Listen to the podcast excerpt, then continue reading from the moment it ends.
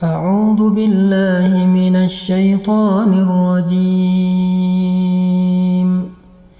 بسم الله الرحمن الرحيم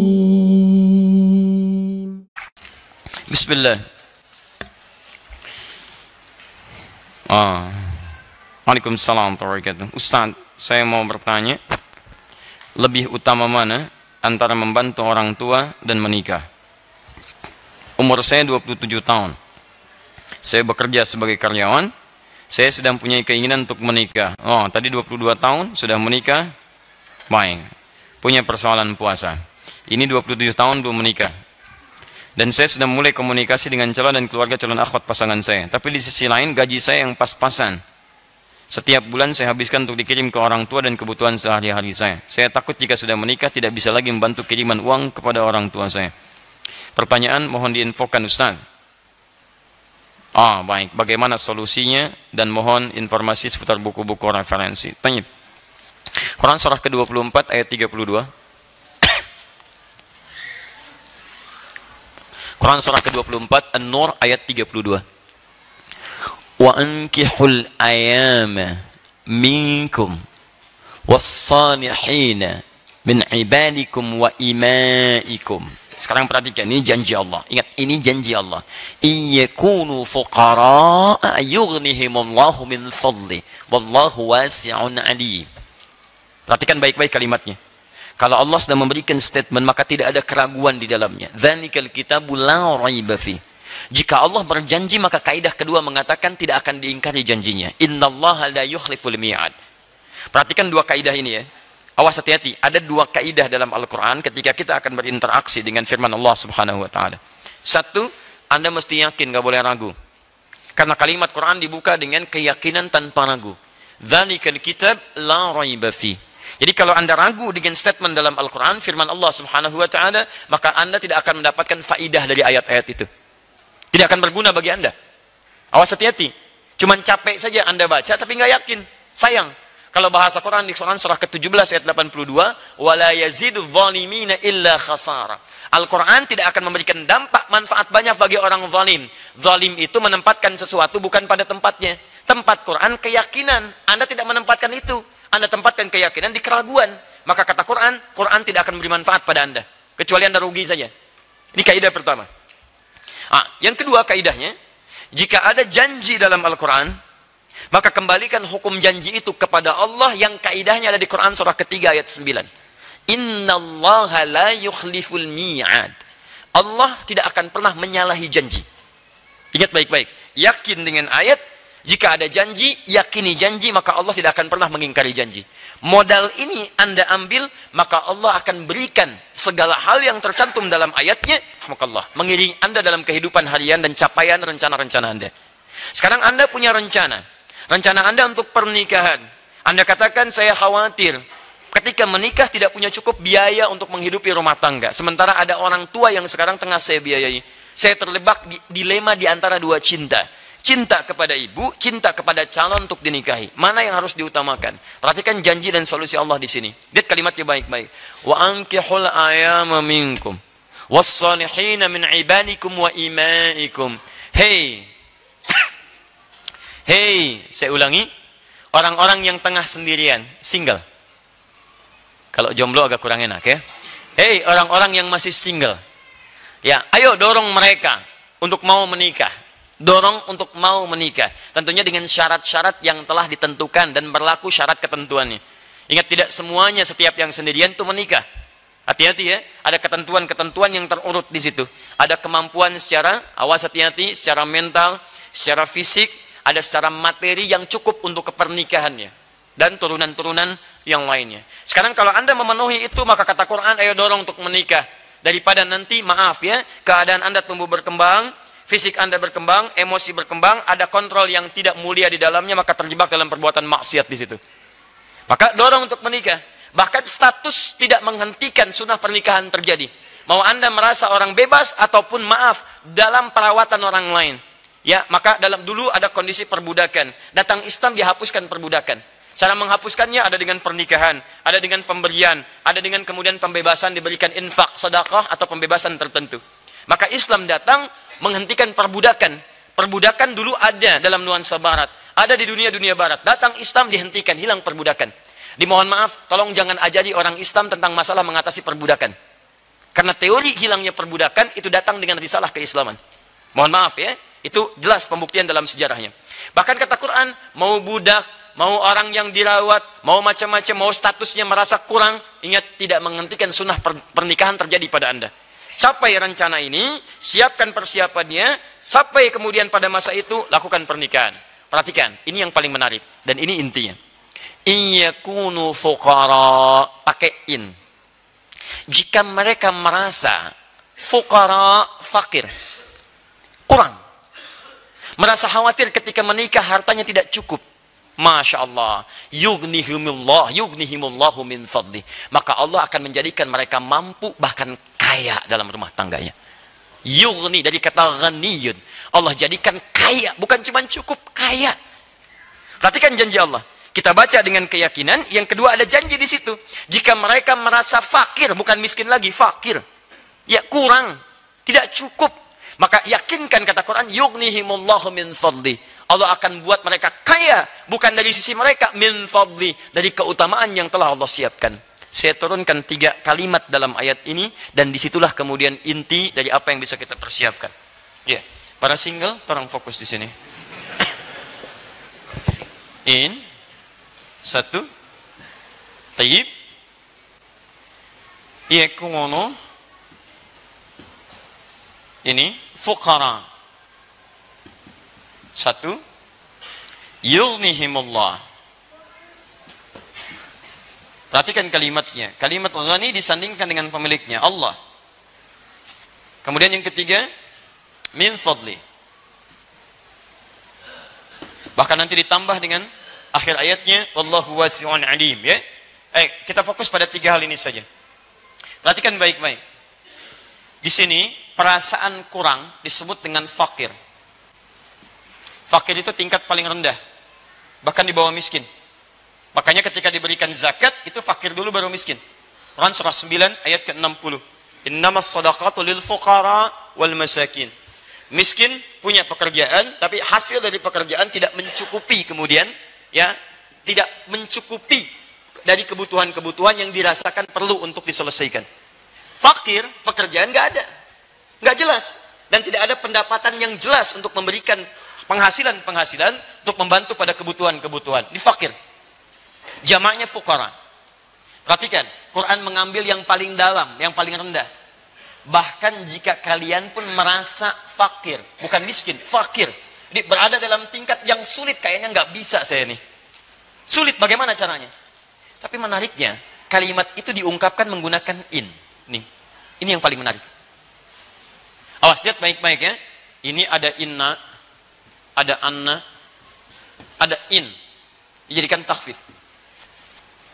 Jika in bersanding dengan kana dan terusannya, in bersanding dengan kana, yakunu, dan seterusnya.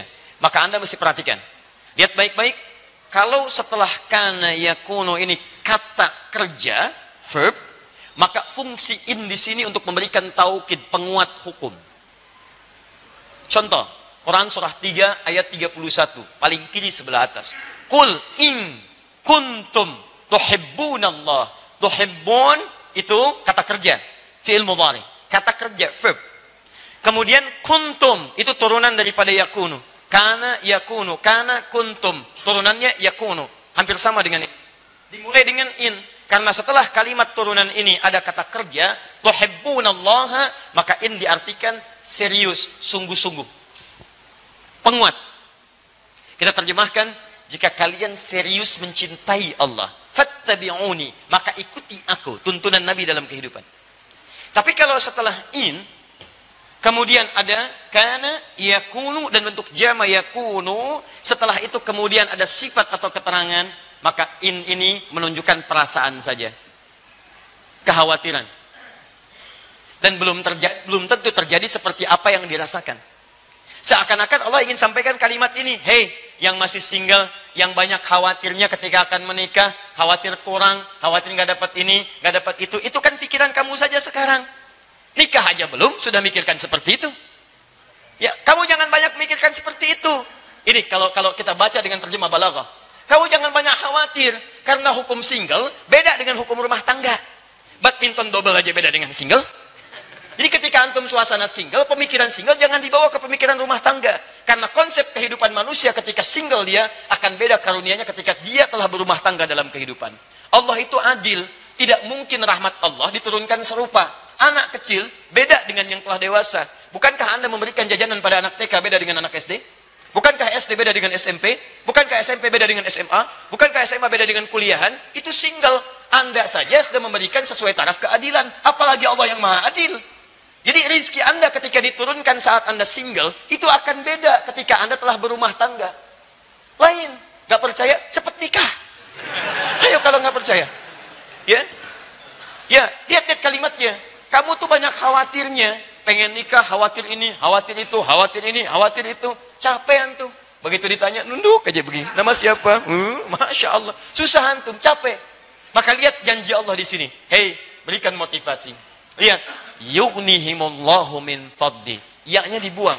Padahal asalnya bisa dibaca begini, yugni. Tapi karena ada in, yaknya dibuang. Jadi yugni, cepat. Ada ya, bacanya panjang. Yugni. Tidak ada ya, baca cepat. Yugni. Dalam kalimat balaghah, ini bisa dibaca.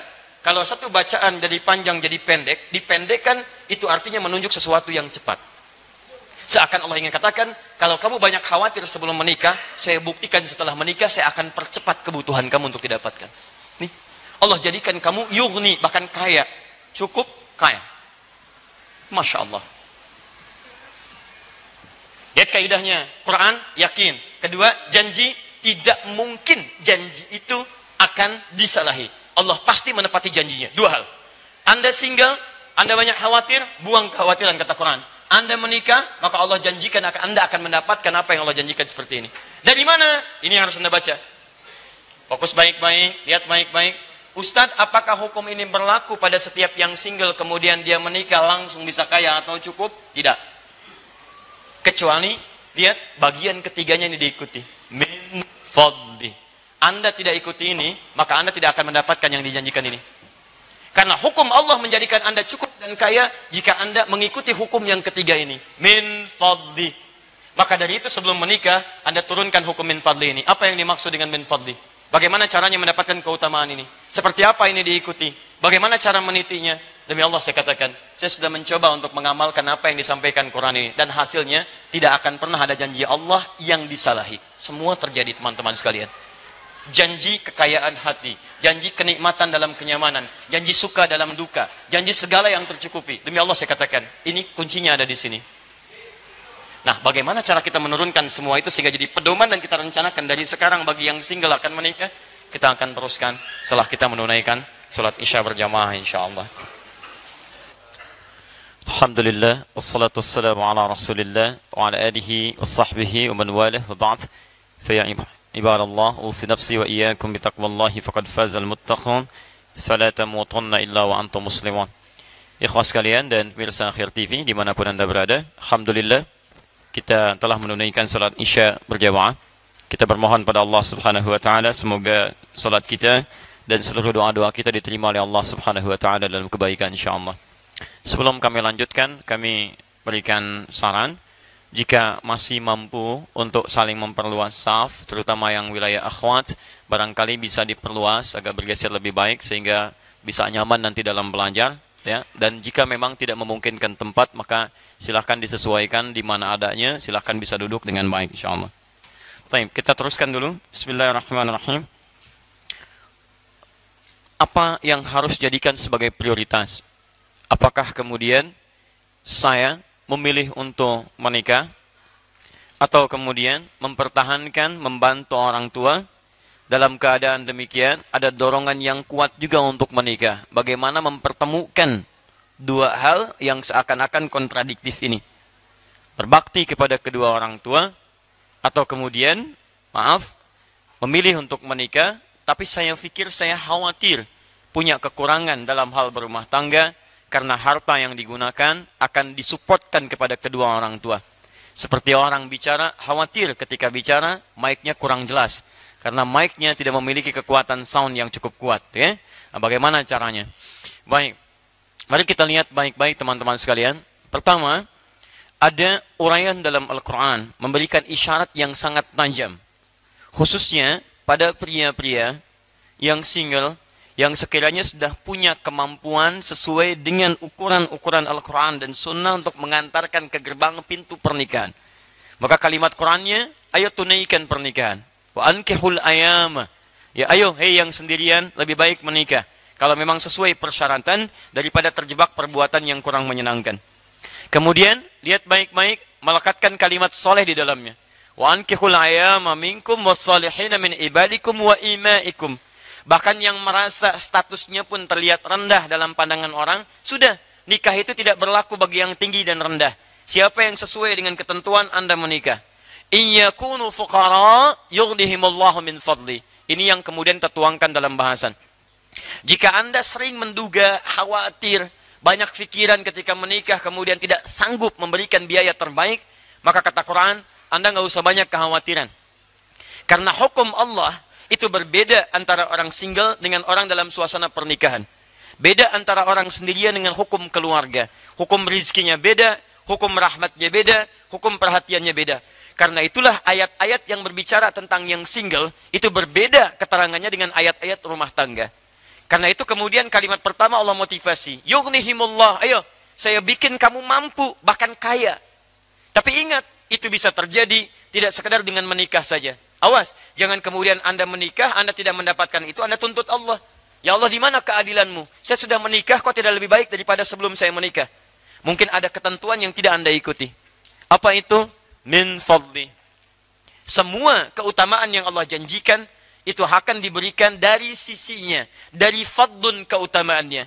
Kalimat fadlun dalam Al-Quran itu tidak hanya menghadirkan reward untuk Anda dapatkan, tapi ada turunan syarat-syarat tertentu yang harus Anda ikuti. Karena itu ketika Allah sampaikan kalimat fadlun, fadlun, fadlun, itu selalu bersanding dengan amalan dan ketentuan-ketentuan yang berlaku. Jadi, jadi cukup dan kaya dalam rumah tangga, syarat ketentuan berlaku. Mari kita ambil beberapa contohnya. Bismillah. Ini syarat untuk menulis dengan baik, mesti dihapus dulu. Gak mungkin kita tulis dalam keadaan hapusan. Ya, sebelum menikah, pikiran banyak. Setelah menikah, hapuskan. Bismillah. Baik. Gak apa-apa, hapus sendiri, tulis sendiri. Luar biasa. Udah menikah, ngepel sendiri, alas sendiri. Luar biasa. Alhamdulillah. Ya. Tuh. Perhatikan sini baik-baik. Lihat ya, ini diikat dengan min fadli.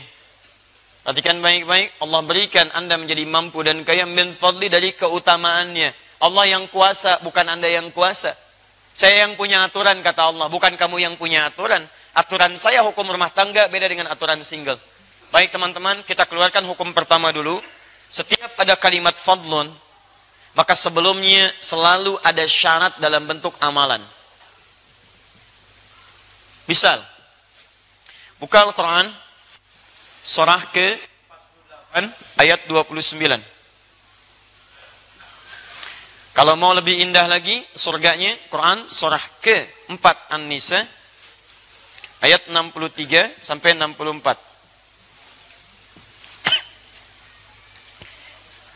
Perhatikan baik-baik, kita mulai dari yang ini. Muhammadur Rasulullah walladzina ma'ahu asyidda'u 'alal kuffar ruhama'u bainahum tarahum ruk'an sujjada yabtaghuna fadla fadla min Allah fadl Kalimat fadlun, fadlun, fadl Kalimat fadlun ini dimulai dengan amalan. Syaratnya amal soleh. Apa itu? Kata Al-Quran, perhatikan. Muhammad utusan Allah. Orang-orang yang bersamanya menggunakan ma'ah. Ma'ah itu ma'iyah. Ma'iyah itu punya dua hukum. Hukum pertama hadir di masanya. Yang bersama Nabi di masa Nabi. Tiada lain sahabat. Sahabat hidup di masa Nabi, melihat Nabi, beriman pada Nabi sampai mereka wafat. Itu sahabat. Ingat sampai wafat. Kalau dalam hidupnya kemudian imannya bergeser misalnya, maaf, kemudian bahkan tidak beriman kepada Nabi setelah itu, seperti Musailamah al-Kadzab, atau ada kemunafikan dalam dirinya, seperti misalnya Abdullah bin Ubay bin Salul. Maka yang seperti itu tidak disebut dengan sahabat. Jelas ya? Baik. Atau hukum kedua, tidak hidup di zaman Nabi, tapi beriman kepada Nabi dan mengikuti tuntunannya, bersama Nabi dalam tuntunannya. Secara singkat keduanya disatukan jadi hukum umatnya Nabi.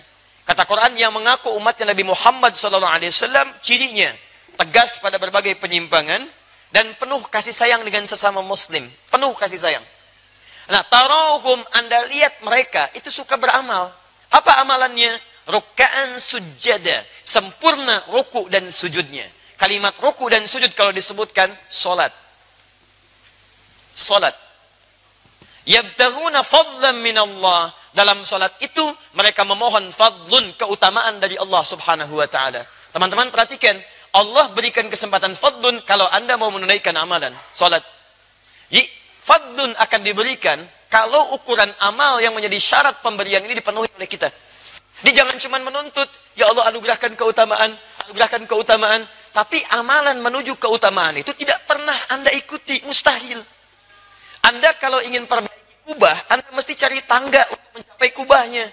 Kalau Anda pernah hadirkan tangganya, bagaimana bisa mencapainya? Ya Allah, burung aja yang nggak dihisap bisa terbang. Kenapa saya yang dihisap nggak bisa terbang? Eh, mimpi Anda. Cari wasilah sampai ke sana.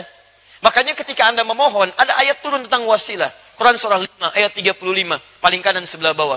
Ya ayyuhalladzina amanu taqullaha wabtaghu ilaihi wasilah. Iman pada Allah, tingkatkan takwa, cari wasilah untuk mendekat pada keutamaan yang dimaksudkan. Paham? Di ada kaidah-kaidahnya. Kembalikan ke sini. Anda ingin mendapatkan fadlun bersama para nabi, bersama orang saleh, siddiqin, syuhada, apa amalannya? Ketika Allah mengatakan dzalikal fadlun ini adalah keutamaan dari Allah, apa amalannya? Wa may wa rasul, taati Allah dan Rasul. Allah dan Rasul. Allah berikan hukum, ikuti. Rasul tuntunkan, ikuti. Jadi Anda ikuti hukum Allah, Anda ikuti tuntunannya lewat Nabi. Anda wafat dalam mengerjakan itu, peluang surga terbuka bagi Anda. Sepanjang Anda tidak mengurangi pahala Anda dengan mengerjakan hal yang tidak penting dalam kehidupan. Anda taklim, dapat pahala. Ikut Nabi. Tapi Nabi tidak pernah mengajarkan Anda mencela orang. Begitu Anda keluar mencela, pahala Anda diberikan pada yang dicela. Awas. Saya tidak Ustaz. Alhamdulillah. Tidak seperti orang itu tuh. Oh, sama aja. Pindah. Maka saya katakan pada Anda, saking sayangnya sayang pada Anda, Anda tinggalkan semua yang tidak penting. Anda tidak sepakat, tinggalkan yang sepakat itu ambil. Maka kita lebih tenang dalam kehidupan kita. Kembalikan ke sini. Sekarang Ustaz dalam pernikahan seperti apa? Supaya nggak lama-lama saya. Gitu kan? Baik. Apa hukum fadlun di sini yang harus saya ikuti amalannya? Sehingga dengan itu saya bisa mendapatkan janji Allah yang dijanjikan. Perhatikan turunan-turunannya. Dari hukum sejak pertemuannya dimulai. Ya, Quran surah ke 49 ayat ke-13. Turunan amalan dari sini. Yang bapak-bapak nggak usah nyatet, ini untuk yang single. Ya. Satu. Hukumnya diikat dengan pertama ta'aruf yang baik. Saya turunkan ayatnya Quran surah ke-49 ayat 13. Kemudian terjadi lamaran di Quran surah ke-4 ayat yang keempat. Terjadi pernikahan di Quran surah ke-30 ayat ke-21. Kemudian pembagian tugasnya di Quran surah ke-4 ayat 34-nya paling kiri sebelah atas. Kemudian perannya digambarkan dalam surah Yusuf, mulai ada pembagian di Quran surah ke-12 misalnya, kita ambil di ayat ke-5 sampai dengan ayat ke-6-nya. Setelah itu baru masuk ke percarian nafkah yang katanya fukara. Anda tunaikan saja Quran surah kedua ayat 168. Anda isi dengan iman di Quran surah kedua ayat 172. Kalau pengen lebih cepat Anda ada di Quran surah ke-7 ayat 96. Kemudian setelah itu kita hapus dulu yang ini. Semoga Allah ampuni dosa orang-orang yang bisa membantu menghapus tapi tidak mau menghapus. Wah, ya. Bismillah. Baik, kita simpan di sini supaya lebih dekat. Baik. Kembali ke sini.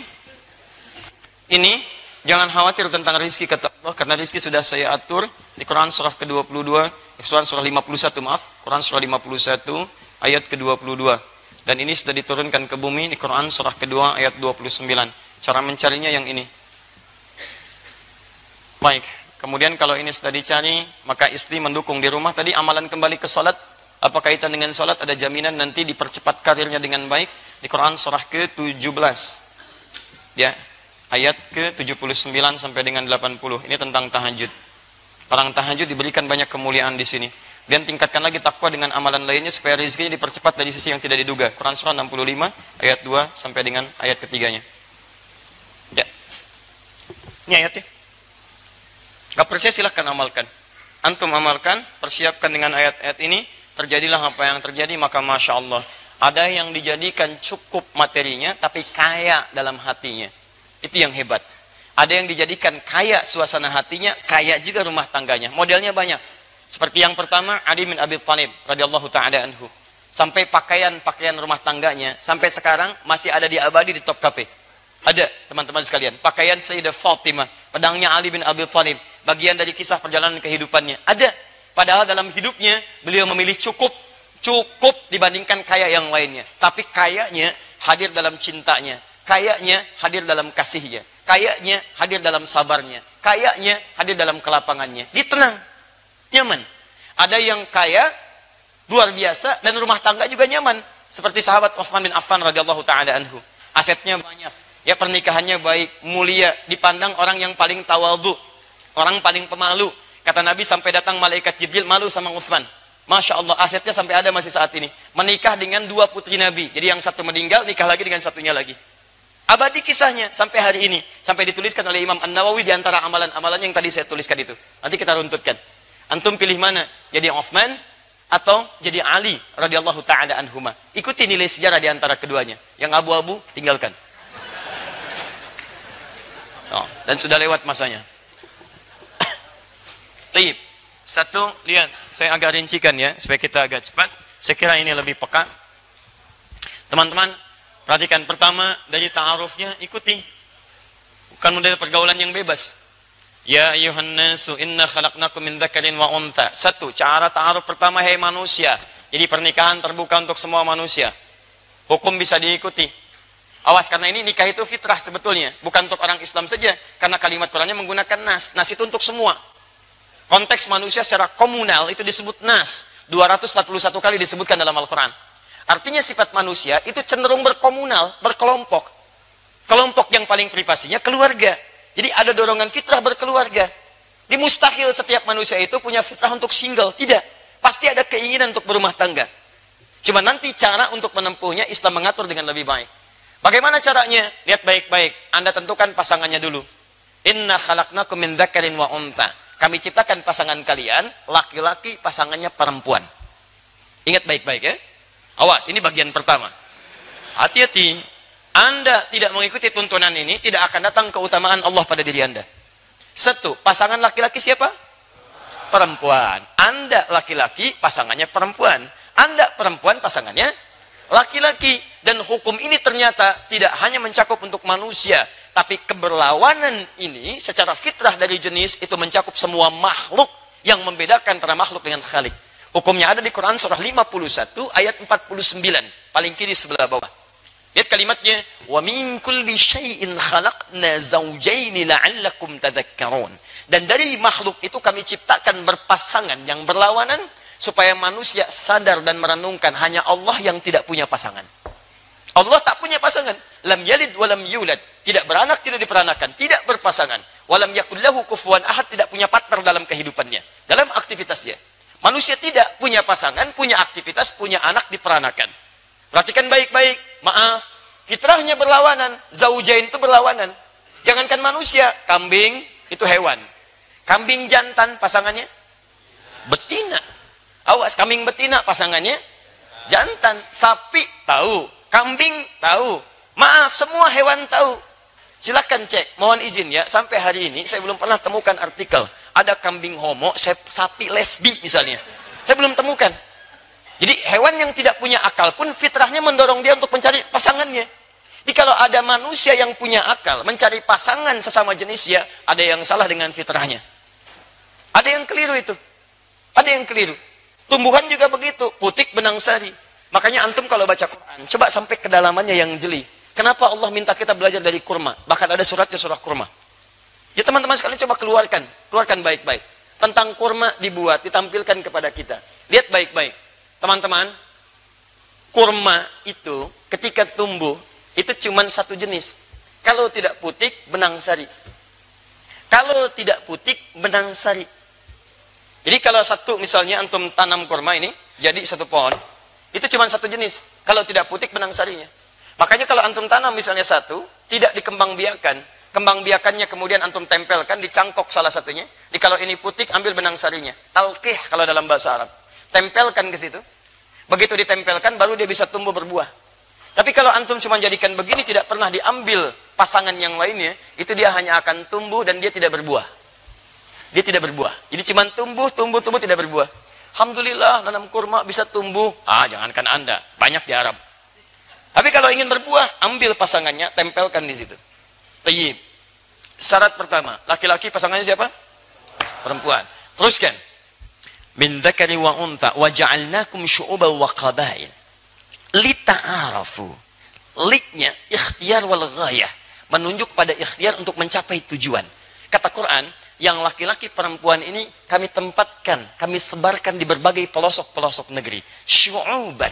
Bisa berbeda-beda komunitas. Beda RT, beda RW, beda kecamatan, kabupaten, sampai beda negara dan benua. Silahkan Wakabail Bahkan satu tempat sukunya bisa beda.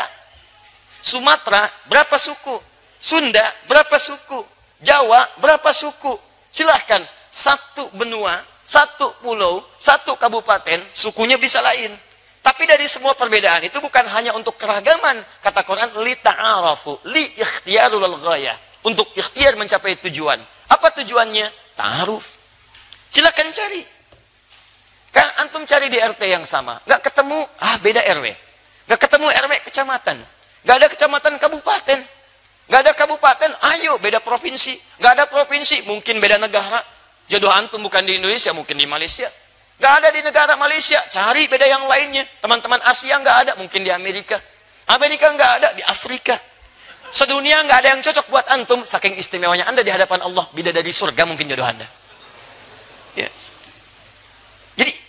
Kehidupan itu. Jadi coba kita cari ikhtiar, ikhtiar, ikhtiar.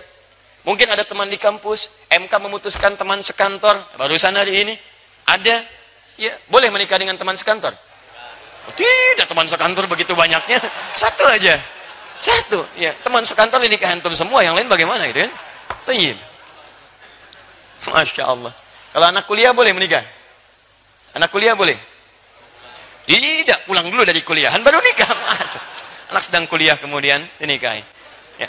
Hati-hati, kadang-kadang kita mesti jeli ya. Seperti menghapus sama. Ketika saya tidak minta menghapus, jangan dihapus. Ya. Semoga Allah ampuni dosa orang yang menghapus ya. Lihat sini. Jadi ini satu ta'aruf. Ta'aruf, ta'aruf, ta'aruf. Lihat. Ta'aruf itu penting. Ada alif jadi sini. Bukan arafah, tapi ta'arafah. Kalau ta'arafah itu saling, saling tahu. Bukan satu tahu, yang satu tidak. Jadi ketika antum ingin cari, silahkan lihat bagaimana calonnya. Perhatikan Arafah, bagaimana kedekatan dengan Allah. Turunkan hukum nabinya. Tunkahul mar'atu li arba'in. Perempuan dicari dinikahi karena empat hal. Ya li jamaliha, di jamaliha. Karena kecantikannya. Tapi menggunakan kalimat jamal. Ingat, jamal itu lebih bawaan kepada sifat dalam. Bukan tampilan luar. Kalau sudah tampilan luar, ke laki-laki jadi jamil namanya. Jamal asalnya sifat indah. Indah itu tidak harus lewat panas. Mungkin lewat perhatian, lewat akhlak, lewat penampilan. Kadang-kadang cantik wajahnya, ya maaf 100%, tapi cerewetnya 1000% misalnya. Ya, nah, itu yang nggak cocok. Awas lihat baik-baik sini Jamal, Jamal itu keindahan yang tampak. Sayyidah Khadijah dengan Sayyidah Zainab radhiyallahu taala anhuma cantik mana? Khadijah apa Zainab? Pernah lihat? Jangan ngarang. Itu lihat aja nggak pernah. Ya, nggak boleh mas ngarang. Gitu. Masih depan ngarang. Jangan diulang ya. ya. Ini ini ngarang. Baik. Ah, Teman-teman sekalian, lihat baik-baik. Zainab itu dilukiskan. Kalau sudah mata lihat, sulit berpaling saking cantiknya. Makanya ketika Nabi SAW menikahi Sayyidah Zainab, dituduh oleh orang-orang pada saat itu. Orang kafir. Ya, mereka tuduh Nabi Muhammad nih. Muhammad itu senangnya begini, begini, begini. Demi Allah saya katakan, kalau bukan perintah Allah dan sebagainya, mustahil itu terjadi. Buktinya dari beliau tidak ada anak. Dan hadirkan kemudian ke dalam kehadiran kita. Tapi indahnya, perhatikan, tidak pernah ada yang disebut dalam mimpi Rasulullah kecuali Sayyidah Khadijah. Khadijah, Khadijah, Khadijah. Lihat parasnya, Masya Allah, hilang setengah kegelisahan. Dengar suaranya, hilang kegelisahan penuhnya. Sayyidah Khadijah, itulah jamalah. Keindahan yang tampak. Orang bilang inner beauty katanya. Kalau cantik itu relatif, tapi kalau jelek mutlak. Ya, Tapi kalau jamalah tidak. Ada keindahan yang tak nampak dalam wajah. Tapi kalau itu melekat kepada paras, ke laki-laki disebut jamil namanya, ganteng. Jamil. Nama antum Saiful misalnya kan? Antum punya sifat ini. Maka Saiful Jamil. Misal contoh, ya. Kalau perempuan tinggal tambah tak, tak di ujungnya Jamilah. Nama ibu Mulan misalnya kan, kemudian tambah Jamilah. Jadi misal Mulan Jamilah. Misal sifatnya ini. Tapi belum tentu punya ini. Pakai alif ya Pak ya, pakai alif, pakai alif. Nama antum Jamal pakai alif. Kalau alifnya dibuang Jamal unta. Unta jantan, unta jantan, unta betinanya nakah. Unta Nabi Saleh nakah, naqatallahi wa suqiyaha, fakadzabuhu fa'akharuha, fadamdama alaihim nakah unta Nabi Saleh itu unta betina. Jamal unta jantan. Semua jenis unta disebut dengan ibil. Unta tunggangan disebut dengan bigal. Antum mesti paham. Karena ketika disebutkan di Quran itu diksinya menempatkan ayat dengan konteks yang berbeda-beda. Kenapa masukin jarum kok untanya unta jantan? Kenapa yang disembelih untanya unta betina? Kenapa yang disebut dilihat itu semua jenis unta? Kenapa afala yang zurun ilal ibili kaifa khuliqat bukan ilal jamali kaifa khuliqat? Bukan ilal naqatil lati kaifa? Kenapa? Kenapa ibil? Itu ada hikmahnya. Kenapa kalau menggunakan lutut duluan untuk sujud menggunakan ibil, tapi menggunakan telapak tangan menggunakan jamal atau bigol di situ? Kenapa? Itu ada bedanya. Baik. Kembali ke sini. Nah, ini teman-teman sekalian, satu Ya, maaf saya agak rinci sedikit ya supaya tahapannya bisa dipahami dengan baik. Satu li jamaliha, kedua lima liha. Mal itu ada yang menafsirkan kadar hartanya, ada yang menafsirkan kemampuan mengelola harta suami. Tadi antum merasa pas-pasan. Cari calon istri yang bisa mengerti keadaan antum. Gaji 5 juta, jangan cari calon istri yang zakat molnya 10 juta. Gak akan nyambung. Antum capek. Makanya ketika antum, ya zakat mall bukan mal. Jadi ketika antum komunikasi, terbuka terangkan, ibu saya begini, kondisinya seperti ini. Jika kita memang menyatukan cinta karena Allah, maka cinta pada Allah tidak mungkin akan mengkhianati orang tua. Jika kamu setuju dengan saya, mari kita sambil berbakti pada orang tua. Allah akan meridai kita. Jika tidak setuju, mungkin kita tidak dipertemukan di dunia ini. Mungkin di akhirat akan lebih baik mendapatkan jodoh yang terbaik dari si Allah Subhanahu wa taala. Indah kehidupan. Dikembalikan nasabiha, nasabnya dari mana dia dan yang terakhir di diniha ini yang paling penting. Di diniha. Fa in dhafirat fa in eh, talibat yadak. Jadi kalau fadfar bidatid dini talibat yadak. Fadfar bidatid dini. Dahulukan yang agamanya bagus, maka Anda akan beruntung. Anda akan beruntung. Ah, ini ta'aruf. Selanjutnya Anda tinggal turunkan saja. Setelah ta'aruf muncul lamaran, lamaran itu berikan yang terbaik, tidak harus mewah, yang penting memberikan kesan yang dalam dalam rumah tangga. Sahabat Ali bin Abi Thalib ketika beliau melamar Sayyidah Fatimah, apa yang digunakan? Bagian dari baju besinya. Tapi kesederhanaan itu yang menghadirkan cinta yang luas di rumah tangga. Cintanya abadi sampai sekarang. Dari bukti-buktinya. Apa maksud bukti-buktinya? Sampai sekarang kalau antum ketop KP, seperti saya berikan petanya di pertemuan lalu, antum lihat teman-teman, sebelah kiri ada bagian dari peninggalan-peninggalan pakaian Sayyidah Fatimah. Masih ada. Sampai sekarang.